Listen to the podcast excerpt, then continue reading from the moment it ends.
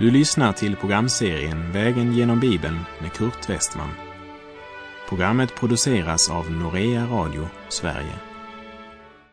Vi befinner oss nu i Uppenbarelseboken. Slå gärna upp din bibel och följ med.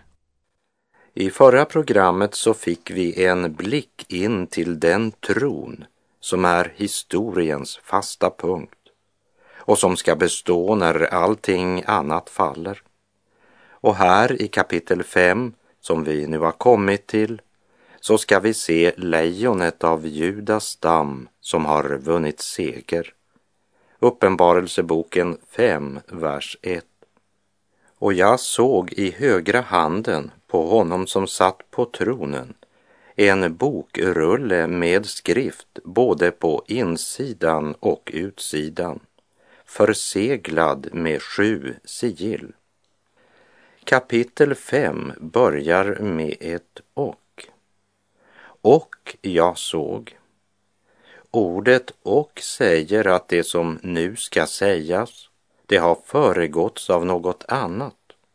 Det binder samman budskapet med det som har sagts tidigare i kapitel fyra om tronen. Så det kunde lika gärna ha varit ett enda kapitel. Och jag såg, säger Johannes. Med andra ord, han vittnar om något som han själv har sett och hört. Och vad är det han ser? Han ser Gud Fader själv hålla en bokrulle i handen. Den är sammanrullad och väl förseglad med sju sigill. Och innan vi vandrar vidare så vill jag påminna om något som vi läste när vi vandrade genom Daniels bok. Daniel kapitel sju, vers tretton och fjorton. I mitt syn om natten såg jag och se, en som liknade en människoson kom med himmelens skyar, och han närmade sig den gamle och fördes fram inför honom. Åt honom gavs makt och ära och rike, och alla folk och stammar och språk måste tjäna honom. Hans välde är ett evigt välde som inte skall ta slut, och hans rike skall inte förstöras. Och ha dessa ord i dina tankar när vi läser om att lammet gick fram och tog bokrullen ur högra handen på honom som satt på tronen. Uppenbarelseboken fem, vers sju. Och från profeten Sakaria vill jag citera Sakaria fem, vers ett till och med tre. Jag lyfte åter upp ögonen och såg, och se, en bokrulle flög fram. Och ängeln sade till mig, vad ser du? Jag svarade, jag ser en bokrulle flyga fram. Den är tjugo alnar lång och tio alnar bred. Då sade han till mig, detta är förbannelsen som går ut över hela landet. Var och en som stjäl skall från och med nu bli utrotad enligt denna skrift. Och var och en som svär skall från och med nu bli utrotad enligt denna skrift. Den flygande bokrullen hos Sakaria är av samma sort som den vi läser om här i Uppenbarelseboken. Och det finns några som menar att det är bland annat de tio budorden som återfinns på denna bokrulle, och att världen ska dömas efter den. Det har också gjorts många andra försök på att identifiera bokrullen i Uppenbarelseboken. Men jag vill helt enkelt låta den frågan stå öppen. Även om mycket talar för att bokrullen i Uppenbarelseboken är Guds nya förbund med Israel. För Gud talar en hel del om det förbundet. Hos profeten Jeremia läser vi kapitel trettioett, vers trettioett. Se, dagar skall komma, säger Herren, då jag ska sluta ett nytt förbund med Israels hus och med Juda hus. och i Jeremia trettioett, vers trettiotre. Jag ska lägga min lag i deras inre och skriva den i deras hjärtan. Jag skall vara deras Gud och det skall vara mitt folk. Och i Romarbrevet elva, verserna tjugosex och tjugosju, så skriver Paulus: och det är så hela Israel skall bli frälst, som det står skrivet. Från Sion skall frälsaren komma och skaffa bort all ogudaktighet från Jakob. Och detta ska vara mitt förbund med dem när jag tar bort deras synder. Och det är ju det Jeremia har talat om. Och Hebreerbrevets författare fortsätter och säger, jag citerar Hebrerbrevet tio, vers sjutton och arton. Och deras synder och överträdelser skall jag aldrig mer komma ihåg. Och där synderna är förlåtna behövs inte längre något syndoffer. Det gamla förbundet som Gud slöt med Israel, det byggde på människan. De tio buden som sa gör, gör, gör icke. Det byggde på människan med sin skröpliga natur om vilken Paulus skriver. Det som var omöjligt för lagen, svag som den var genom den syndiga naturen, det gjorde Gud genom att sända sin egen son som syndoffer. Han som till det yttre var lik en syndig människa, och i hans kropp fördömde Gud synden. Så skulle lagens krav uppfyllas i oss som inte lever efter köttet utan efter anden, skriver han i Romarbrevet åtta, vers tre och fyra. Förbundet som byggde på två parter, Gud och människan, det slog fel. Inte därför att det var något fel på de tio buden eller lagen som Gud gav. Problemet var människan. Så var det även i Edens lustgård. Det är många som tror att det var något fel på frukten eller på trädet, därför att det var ett ovanligt och speciellt träd. Men problemet, det var paret som stod i närheten av trädet. Det var där problemet låg. Men detta nya förbund bygger på Guds trons kraft. Och det bygger på Herren Jesus Kristus. Vad vi vet om bokrullen, som är ovanligt, är att det är skrift på papperets båda sidor, vilket var mycket ovanligt när det gällde de pergamentrullar man använde vid denna tid. Och vi vet att lammet gick fram och tog bokrullen ur högra handen på honom som satt på tronen.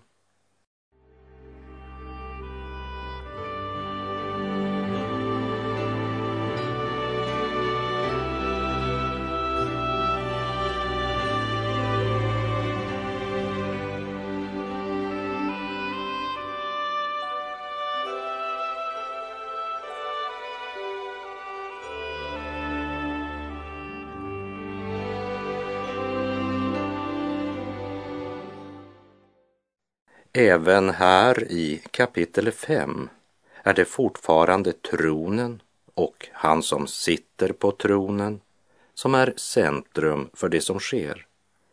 Men något nytt kommer in i bilden när Johannes ser att fadern håller en bokrulle i sin högra hand. Och vi ska ha klart för oss att Johannes syn är ett budskap till oss. För Gud behöver inga böcker för att komma ihåg. Men människan behöver påminnas om att allt som har skett, allt som nu sker och allt som kommer att ske är registrerat hos Gud. När vi vandrat lite längre i Uppenbarelsebokens landskap inser vi att denna skriftrulle också innehåller vår framtid. Det som härefter skall ske som det blev sagt i Johannes i kapitel ett, vers nitton. I kapitel fyra såg vi en skymt av arvet, vars glädje, frid, seger och lovsång står i stark kontrast till jordens mörker, lidande, nederlag, skrik, död och ångest. Men framtidsboken är förseglad. Det är boken som innehåller mänsklighetens historia, det förgångna, nutid och framtid. Här finns Guds heliga lag, här finns Guds förbund och här finns varje människas eviga livsöde förseglat. Det är förseglat med Guds heliga lag och den kan bara öppnas av en människa. Och den som skall bryta förseglingen måste därför först ha uppfyllt hela lagen. Endast den är värdig att öppna bokrullen och bryta dess sigill. Vi läser Uppenbarelseboken fem, verserna två till och med fyra. Och jag såg en väldig ängel som ropade med hög röst: Vem är värdig att öppna bokrullen och bryta dess sigill? Men ingen i himlen eller på jorden eller under jorden kunde öppna bokrullen eller se in i den. Och jag grät bittert över att det inte fanns någon som var värdig att öppna bokrullen eller se in i den. Vem har rätten till denna värld?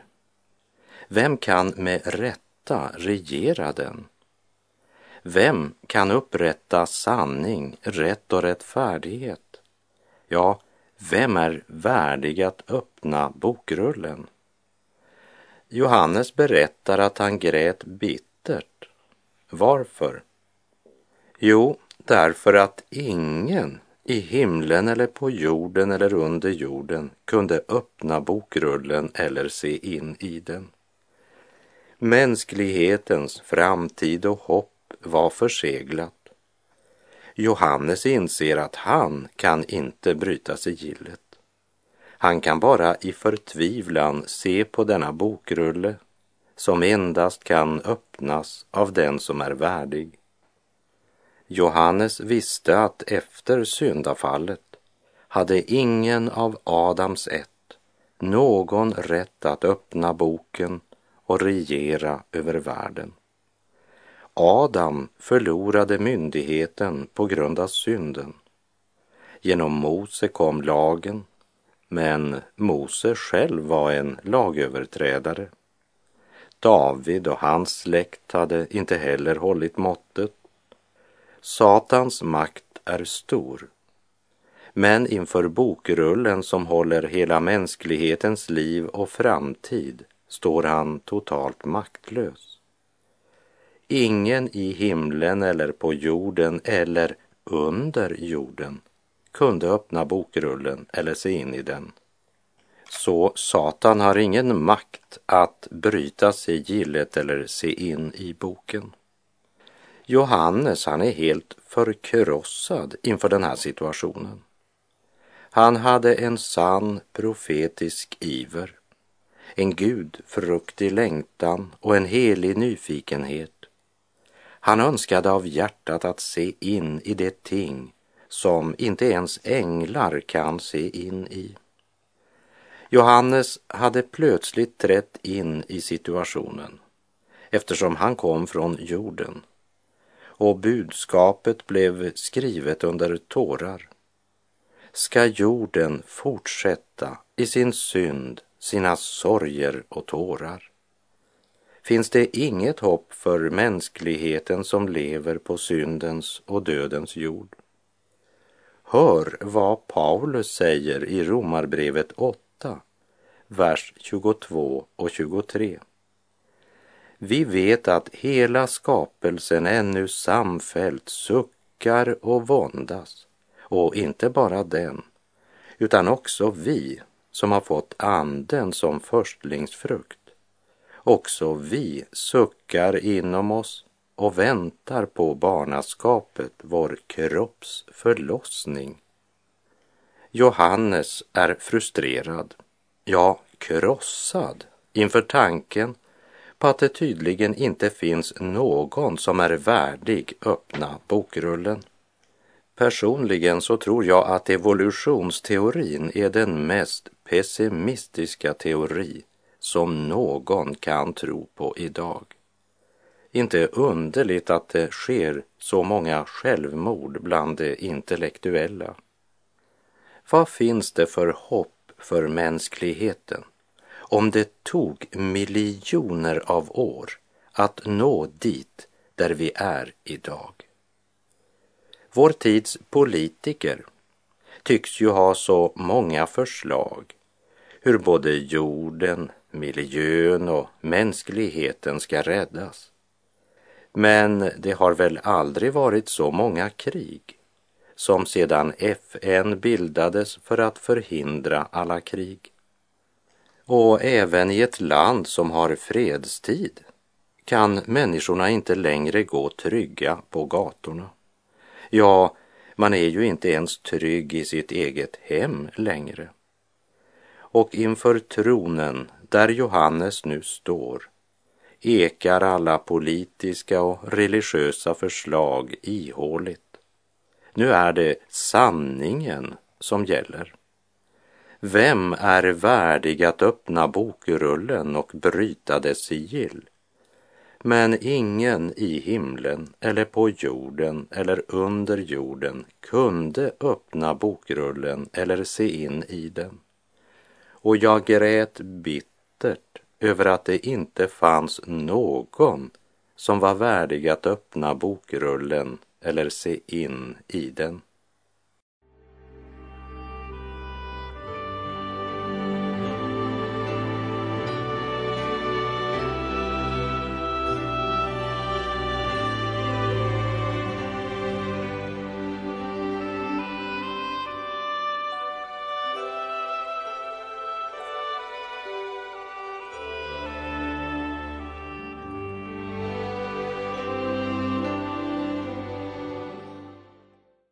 Vi läser Uppenbarelseboken fem, vers fem. Men en av de äldste sade till mig, gråt inte. Se, lejonet av Judas stam, Davids rotskott, har segrat. Och han kan öppna bokrullen och bryta dess sju sigill. Det är intressant att det är en av de äldste som svarar. De tjugofyra äldste visste tydligen svaret hela tiden. Men Johannes måste genom denna process personligen konfronteras med denna fruktansvärda situation och denna hjälplöshet innan han var mogen att få höra svaret. Johannes var verkligen intresserad av Guds uppenbarelse av ändetiden. Han grät vid tanken på att församlingen skulle komma att sakna denna bok som innehöll vägledning angående ändetiden och vår tidsålders avslutning.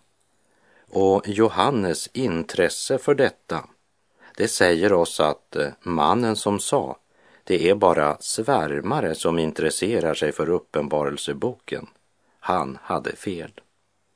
Det är som om Johannes ville säga oss, Guds barn bör intressera sig för allt som angår Kristi rike. Låt oss därför nu vända vår blick mot honom, som himlen funnit värdig att öppna bokrullen, öppna sigillet för Guds testamente. Lejonet av Juda stam har segrat, får Johannes veta. Vad det är för seger får vi veta i vers sex, där Johannes ser ett lamm som såg ut att ha blivit slaktat. Det är lammet, Guds son, som segrat inte genom att krossa fienden, men genom att låta sig själv krossas. Han erövrade, inte genom att ta, men genom att ge. Fastän han var till i Guds gestalt, räknade han inte tillvaron som Gud såsom segerbyte, utan utgav sig själv genom att anta en tjänares gestalt då han blev människa. Han som till det yttre var som en människa ödmjukade sig och blev lydig ända till döden, döden på korset. Därför har också Gud upphöjt honom över allting och gett honom namnet över alla namn, för att i Jesu namn alla knän skall böja sig, i himlen och på jorden och under jorden, och alla tungor bekänna, Gud Fadern till ära, att Jesus Kristus är Herren, som det står i Filipperbrevet två, verserna sex till och med elva. Segern är försoningen, Kristi seger över Guds vrede på Golgata kors. Och då anar vi vad sigillet är, som ingen kunde bryta. Det är Guds heliga vrede, den ofrånkomliga rättfärdigheten som inte kan låta synden förbli ostraffad. Denna vrede fanns det ingen som kunde segra över. Den måste man böja sig in under och uppbära syndens rättfärdiga straff. Ingen mänsklig vilja, inga helhjärtade beslut, inga böner, inga förbättringar, inga offer, ingen fromhet fanns värdig att bryta sigillet och öppna bokrullen. Därför gråter Johannes vid tanken på att aldrig få komma dit upp, där han nu i anden befinner sig och hade upplevt och sett så underbara ting. Käre Gud, varför har du låtit mig ryckas hit upp till din tron, så jag i anden fått en försmak av den himmelska friden, som här består för evigt. Herre, ska jag aldrig komma in här? Finns det ingen som kan bryta sigillet, så arvet blir mitt. Det är då han får höra: gråt inte, se lejonet av Judas stam, Davids rotskott, har segrat, och han kan öppna bokrullen och bryta dess sju sigill. Och nu plötsligt ser han lejonet av Juda, lammet. Nu är han redo och mogen att se det underliga lejonet. För vi måste ju säga att det är ett högst ovanligt lejon, som ser ut som ett lamm som är slaktat. Men nu ser han det, lejonet som har segrat. Vi läser Uppenbarelseboken fem, vers sex. Och jag såg mitt för tronen och mitt bland de fyra väsendena och det äldste ett lamm stå där, som såg ut att ha blivit slaktat. Det hade sju horn och sju ögon.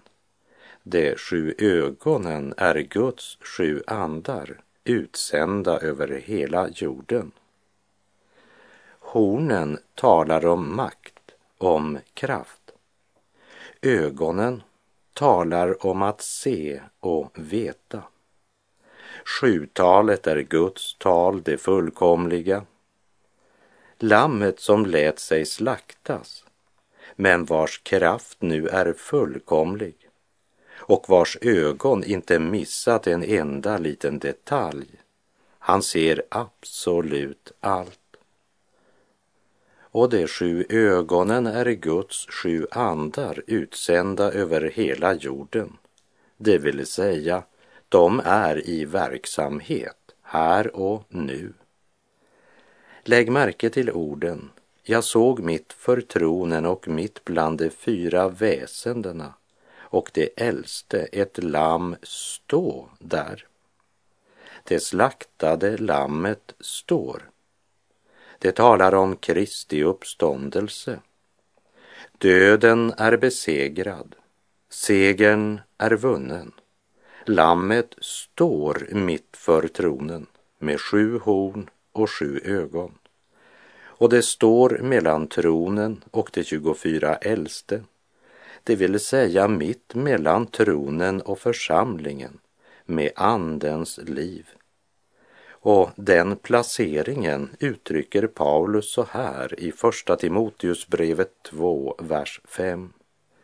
Ty Gud är en, och en är medlare mellan Gud och människor, en människa, Kristus Jesus, som gav sig själv till lösen i allas ställe. Som jag nämnt så är hornen ett uttryck för Guds frälsande kraft. Den som grep om altarets horn blev frälst. Till exempel i första Kungabok ett, vers femtio berättas att Adonia fruktade så för Salomo att han reste sig och gick bort och fattade i hornen på altaret. I Lukas kapitel ett, vers sextioåtta och sextionio så utbrister Sakarias i följande lovsång. Välsignad är Herren Israels Gud, som har besökt och återlöst sitt folk. Han har upprättat åt oss ett frälsningens horn i sin tjänare Davids släkt. När världens hopp förtvinat stod, likt blomman ut i sanden, rann upp så klar en hälsoflod, gav kraft och mod åt kvalda människoanden. Han ljuset är och sanningen, han vägen är och livet. Den honom söker finner en, och den som beder blir det givet. Och jag såg mitt för tronen, och mitt bland de fyra väsendena och det äldste, ett lamm stå där, som såg ut att ha blivit slaktat. Det hade sju horn och sju ögon. De sju ögonen är Guds sju andar, utsända över hela jorden. Gå ut kring hela jorden med evangelibud. Guds frälsning gäller alla, så kom till allas Gud. Se korset sina armar utsträcker som en famn, och frälsning finns för folken i Jesu Kristi namn. Och med det så är vår tid ute för den här gången. Gå ut kring hela jorden. Se, Herren kommer snart. Vad nu är dolt för många ska då bli uppenbart. Herren vare med dig. Må hans välsignelse vila över dig. Gud är god.